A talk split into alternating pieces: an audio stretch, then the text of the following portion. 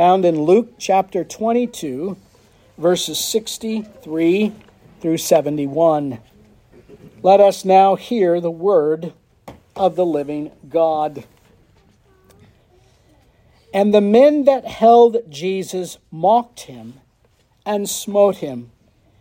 And when they had blindfolded him, they struck him on the face and asked him, saying, Prophesy, who is it that smote thee? Many other things blasphemously spake they against him. And as soon as it was day, the elders of the people and the chief priests and scribes came together and led Jesus into their council, saying, Art thou the Christ? Tell us. And he said unto them, If I tell you, ye will not believe. And if I also ask you, ye will not answer me, nor let me go. Hereafter shall the Son of Man sit on the right hand of the power of God. Then said they all, Art thou then the Son of God? And he said unto them, Ye say that I am. And they said, What need we any further witness? We ourselves have heard of his own mouth. This is the word of the Lord. Let us pray. O Lord our God, we do come this morning and plead with thee that thou wouldst give us ears that would hear thy word preached that thou would give us minds that we might understand, that thou wouldst give us hearts we might indeed embrace this Christ, we might have great affection for this one who came and died for us. May the words of my mouth, meditation of our hearts be acceptable in thy sight, O Lord, our strength and our Redeemer. Amen. Please be seated.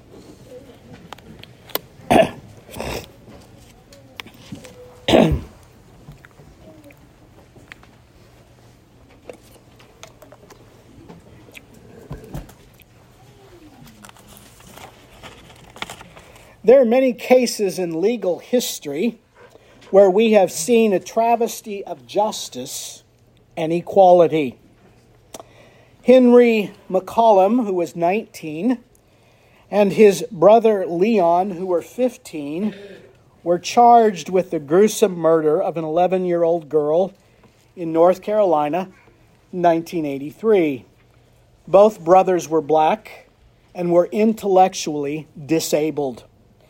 But both brothers were coerced in confessing guilt, and the police fabricated evidence against them.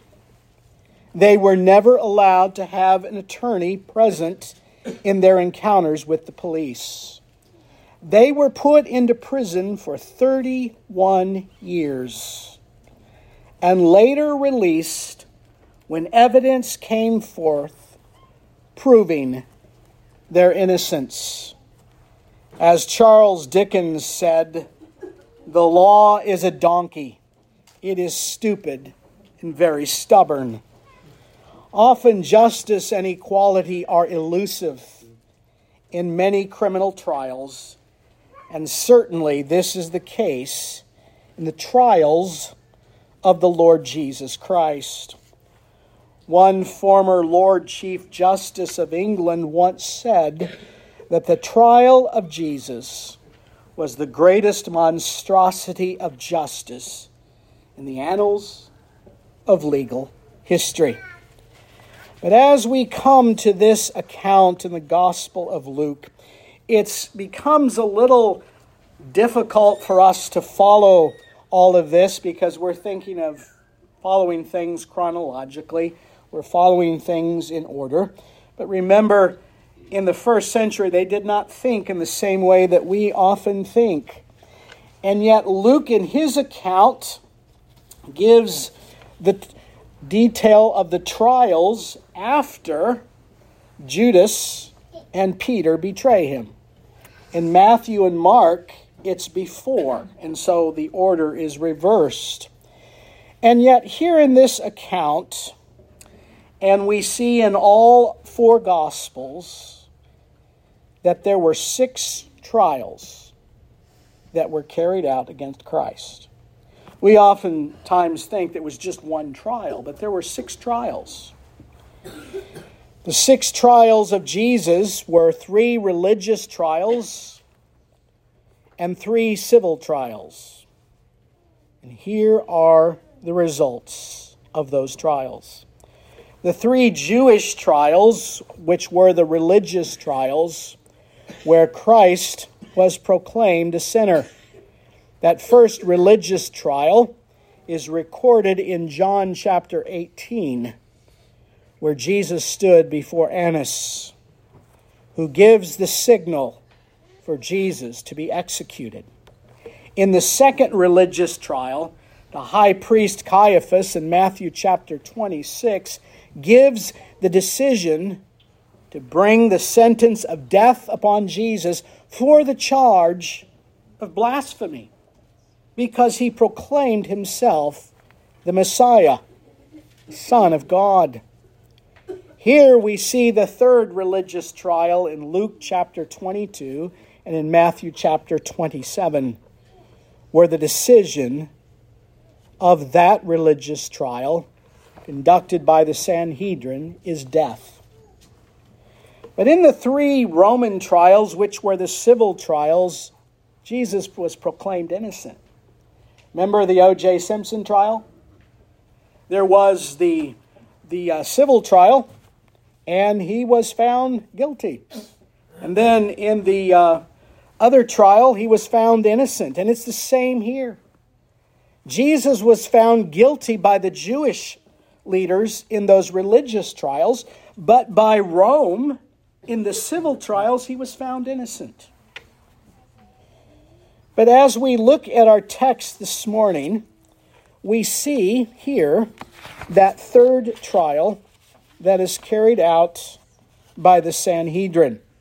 So this morning we look particularly at those trials that are listed here in those verses before us. Jesus was arrested as soon as he left the Garden of Gethsemane.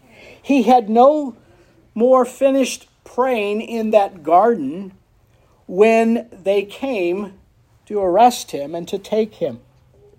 If you look back to verse 54, when Jesus is confronted by the multitude, when he's confronted by those religious leaders who came to arrest him, verse 54 says, They took him and led him and brought him into the high priest's house, and Peter followed from afar. So, here in verse 54, as we saw last week, Jesus is arrested and taken at night to the house of the high priest. And as he is taken there, we see that he is not only arrested and arraigned before the high priest, but they immediately, verses 63 through 65, mistreat him. Now, in our system, there is to be, and there is, of course, we know this, there's never any mistreatment of one who is accused of a crime. Now remember, Jesus is already found guilty before there's a trial. And so they begin to mock him and strike him. They begin to blindfold him and ridicule him and, and uh, bring all forms of blasphemy against him. And it is at night in the house of the high priest that this is taking place. He has not been charged and is already condemned. The mistreatment at the hand of wicked men and false witnesses. There is no regard for the law. They violate the law, bearing false witness against your neighbor. They violated every aspect of the law of God. But here, it's a violation of the Old Testament law to charge someone at night. And also, there was to be no private trials. So, where's this trial taking? In the house of the high priest. This is not a public trial. This is a private trial. This is a private inquisition. And here, as we see in the text before us, that Jesus stands before them, we find that as he is mocked, as he is struck, and they perhaps would use clubs to strike him, perhaps they used the hand to strike him. One point, Jesus was, was hit in the face and here we see in verse 64 that they had blindfolded him. And as they blindfolded him so that they he could not see, they begin to ask him, saying, Prophesy, who is it that smote thee? They're playing a game. They want him, if he claims to be a prophet, if he claims to be who he says, then prophesy. Begin to give us some prophecy. And verse 65 tells us that there were many other blasphemous things that they spoke against him. But notice in the text, Jesus never responds. How would we respond in a similar situation? We would certainly not respond in the way that Jesus did.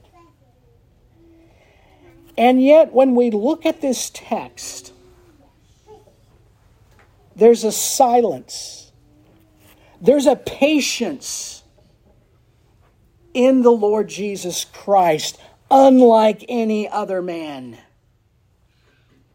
This man is no ordinary man that he could stand and with withheld the the beatings and the mockings and the, the blasphemy that he was accused of. All of these things no man could certainly withstand. But here is a fulfillment of a prophecy. In Isaiah chapter 50 and verse 6, and in that prophecy, the prophet Isaiah says this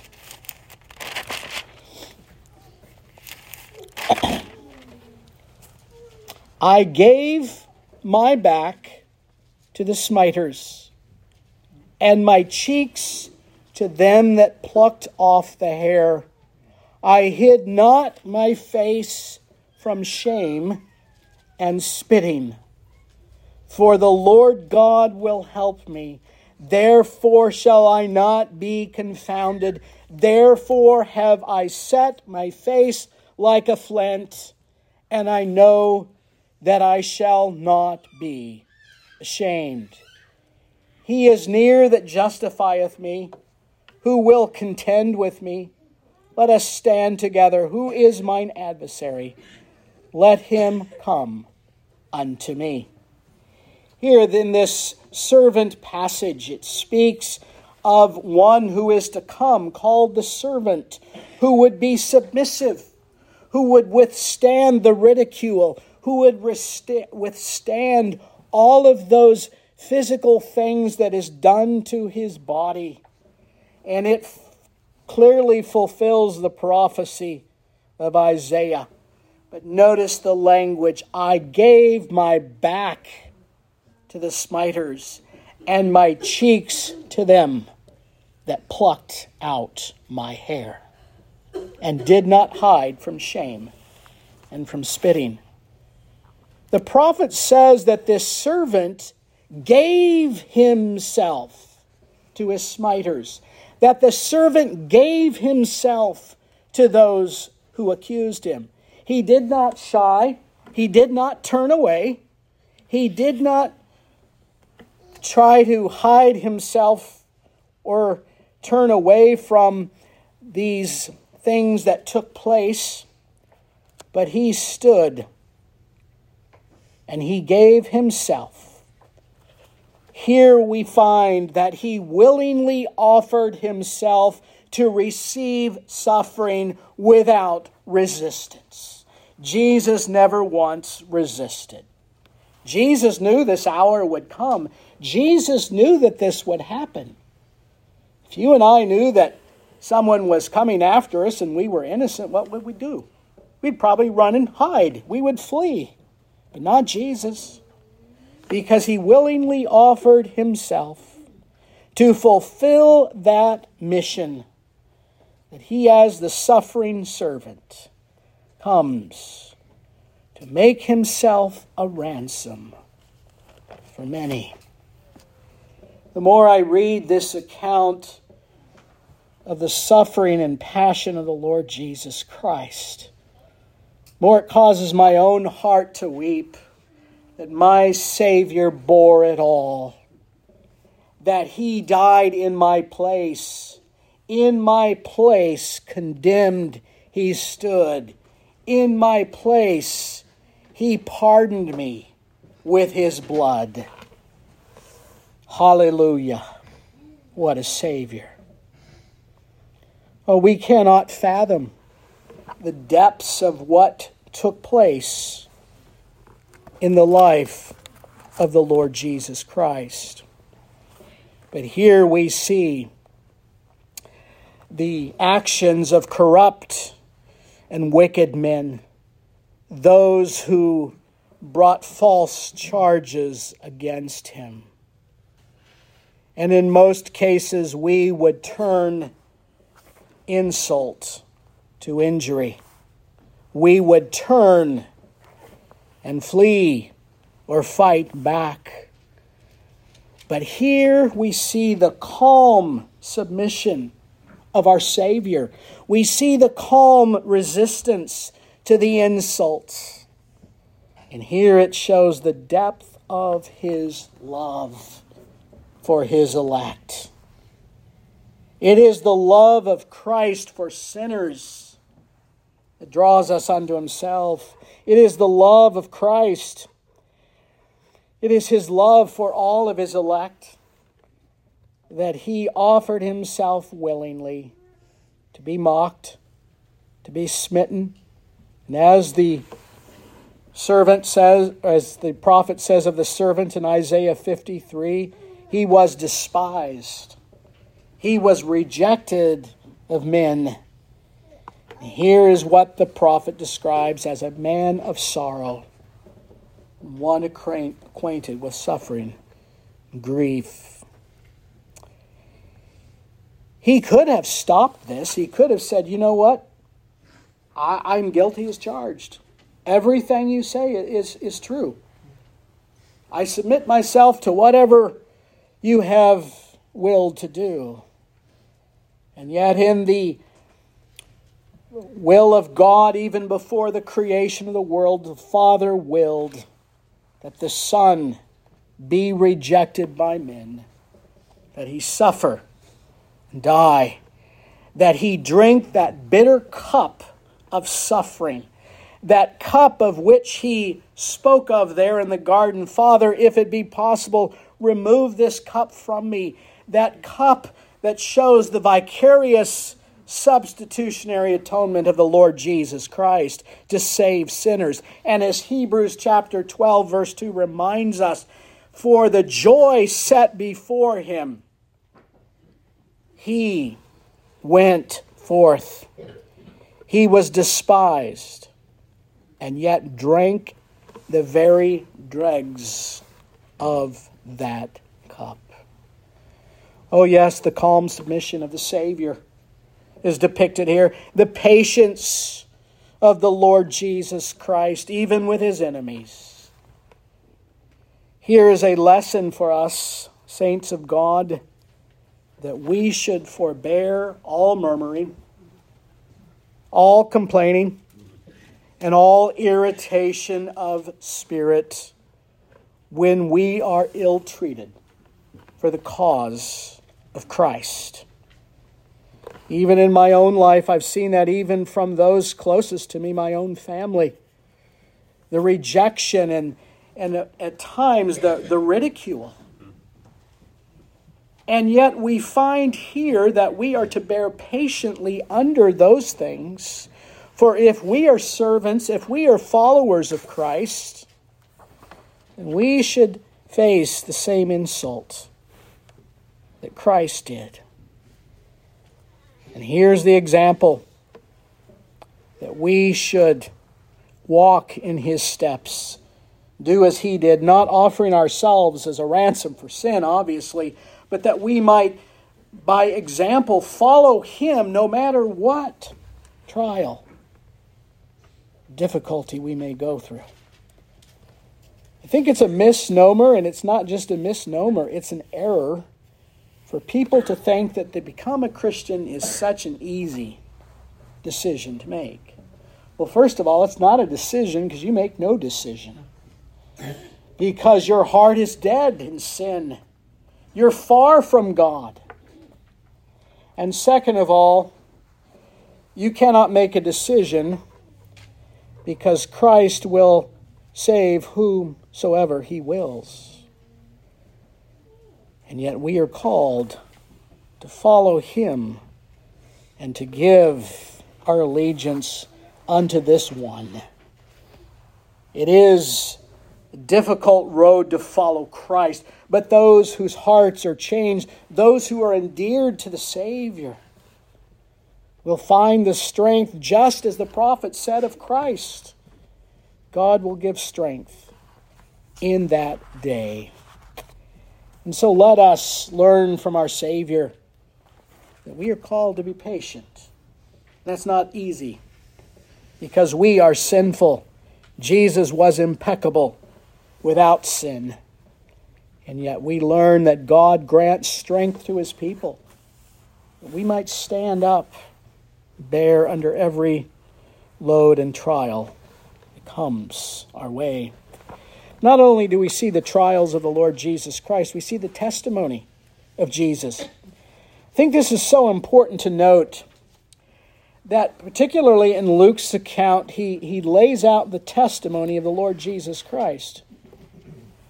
As they spoke blasphemies against him, verse 66 tells us that the chief priests and the scribes came together and led him into their council.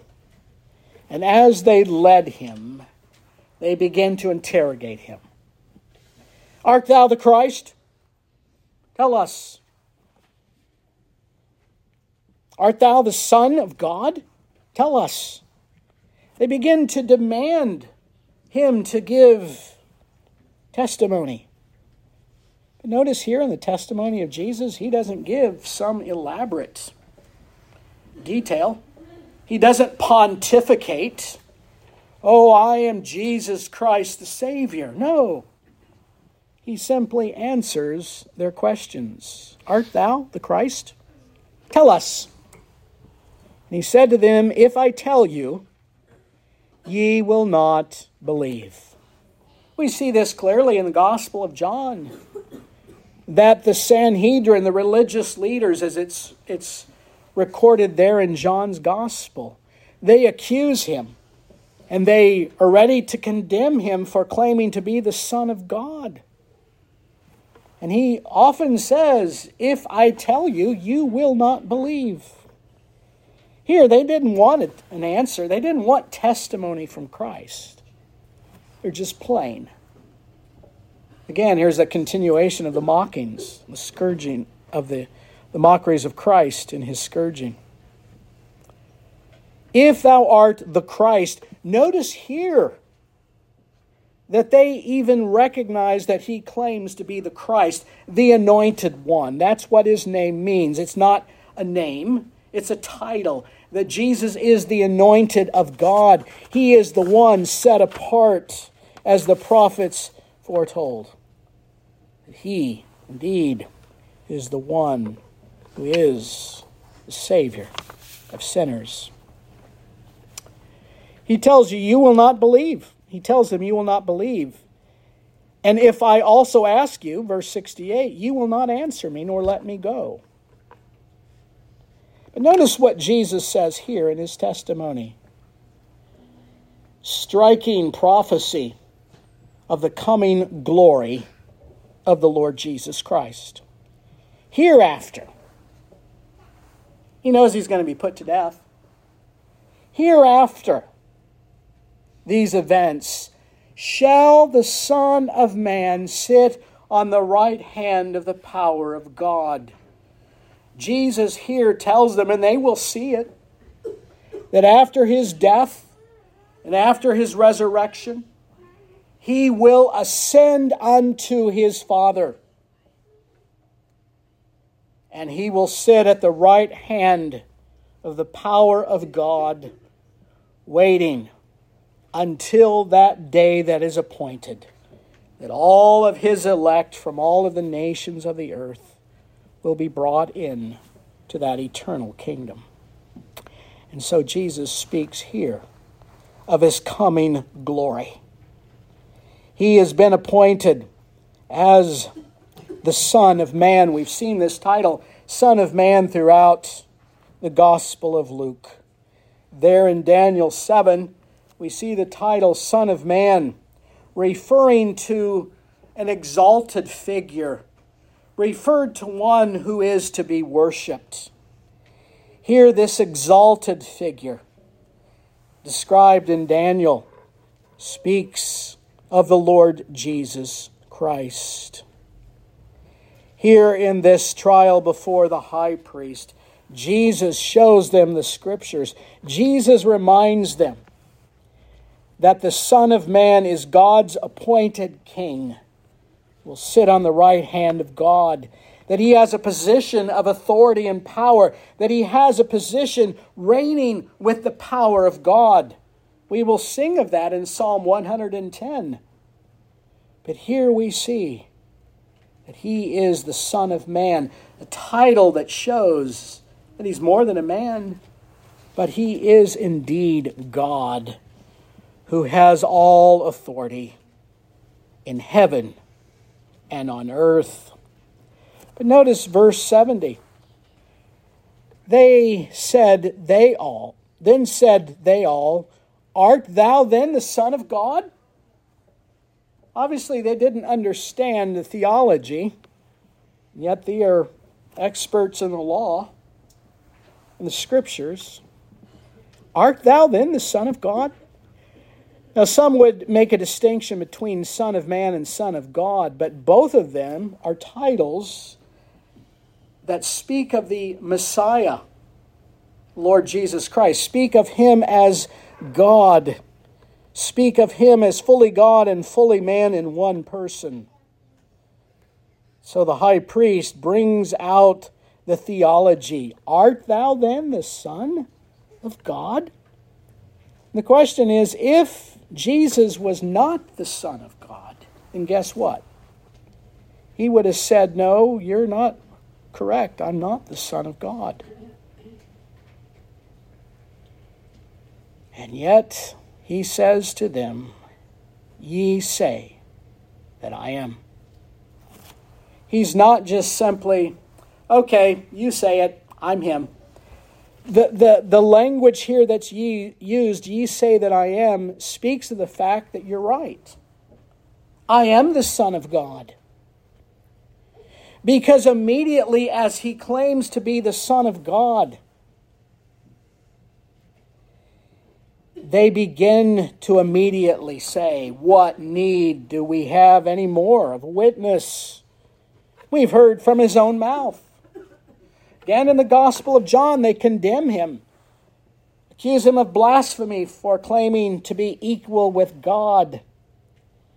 And yet, here we see not only the future glory of Christ depicted, but we see a full confession by the Lord Jesus Christ of his messiahship and of his divinity. And indeed, he is the Son of God. They immediately want to condemn him. At this point, he's already found guilty. What further need do we have of a witness? Oh, as we consider here the example Christ leaves for us in our afflictions, our trials, we find here beautiful Savior, a glorious Savior who died that we might be ransomed from our sins. The reformer William Farel, in October of 1532, was condemned for blasphemy by the Roman Church. The priest came to condemn him, and they said, He has blasphemed God. We need no other witnesses. He is worthy of death. And Farel, who was exasperated, raised his voice and said, Speak the words of God and not those of the high priest Caiaphas. There he bears witness to the fact that they did not speak the words of God. Is this man who faced humiliation your Savior? Are you willing to identify with him? At the name of Jesus, the mountains shake and tremble. At the name of Jesus, the oceans roar and tumble. At the name of Jesus, angels bow. At the name of Jesus, the earth rejoices. At the name of Jesus, the people cry out in worship Hosanna! Blessed is he who comes in the name of the Lord. Let us confess his name. Let us give testimony to this one who died in our stead. Let us bear testimony to the one who was without sin who was innocent of all charges, who was not guilty. Let us boldly follow this one who suffered shame and guilt for our sins. The innocent man for guilty and ruined sinners. O saints of God, all of us must confess that we all stand guilty before a holy God, that the heart of man is desperately wicked, that we go astray from birth speaking lies. And yet the Lord Jesus Christ willingly offered himself on our behalf. And our response is often Oh, that's interesting. Sometimes our response is, but, but what about this? Or what about this? Or what about this? We're looking for all the little details buried beneath the surface. But are we seeing the Lord Jesus Christ in all of his glory? Are we seeing this one who is the lover of our souls? Are we seeing this one who is tender and compassionate towards sinners. Oh, I would plead with you this morning to look upon Christ, to see him in his glory, to see the one who was humiliated and rejected, who is triumphant, and who is exalted as our King and as our priest. If you do not know this Savior, Oh, I would plead with thee this morning if the Lord would show mercy to thee, if the Lord would open your heart, that you would indeed come to the Lord Jesus Christ and find him to be a merciful and gracious Savior. May we pray. Lord Jesus Christ, we do come before thee this morning in awe and wonder at this Savior who indeed loves sinners. We cannot even fully fathom the depth of the suffering and the depth of the scourging, the depth of the mockery that thou endured.